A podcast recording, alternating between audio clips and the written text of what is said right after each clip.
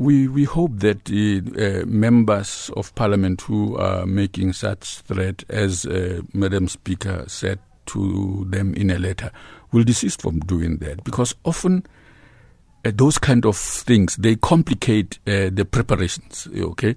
Because we've got structures in parliament that are responsible for managing those processes. In other words this is not just the presiding officers. Political parties have a responsibility to act uh, to ensure that things goes according to plan there are whips uh, and this is the role of whips in each political party to ensure the general discipline of members of parliament so that they go according to the rules and conventions of this event. So, yes, it is a worrying thing that that thing happens because uh, any responsible government would take such uh, government would take such threats seriously because it's threats aimed at the president. It goes outside of parliament.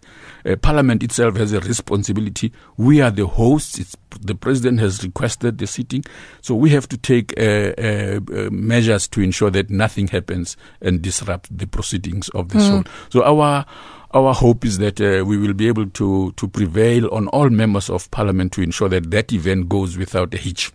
Request. No, no, I can't do that. The, the reason I stated every beginning of the year has to begin in the usual manner, unless there's an extraordinary event that uh, prevents that from happening. That an extraordinary sitting must be called. Uh, probably in her in her estimation, that that event does not exist. There are enough opportunities in Parliament at a variety of times for the debate and for the President to take on questions and those kind of things. So, uh, for example, I have said that the President will be coming in his position as the state uh, President.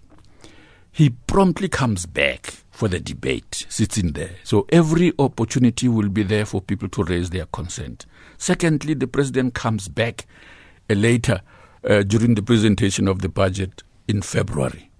Uh, and he then follows that with his presence again to present his budget now, coming as head of government, right, not as head of state, to present the budget of his office. In other words, everything that has to do with what happening in the presidency as a whole.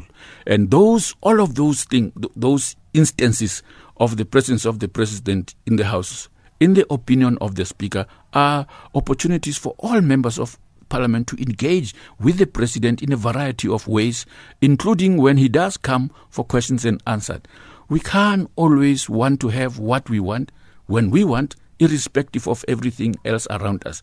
So, all political parties engage in a programming and scheduling process to ensure that those things that are done when the programming meetings are held are held as it has often also come into the public sharply that the programming committee must meet. The speaker can't do that uh, without having, uh, if there is agreement and there's extraordinary uh, conditions apply, uh, call for such a sitting. So in this instance, uh, the the the indication has been that the, let's work cooperatively on these matters there is enough possibilities uh, for questions to be raised at an appropriate time. First, say that we hope we do not have to come to that because it would not be appropriate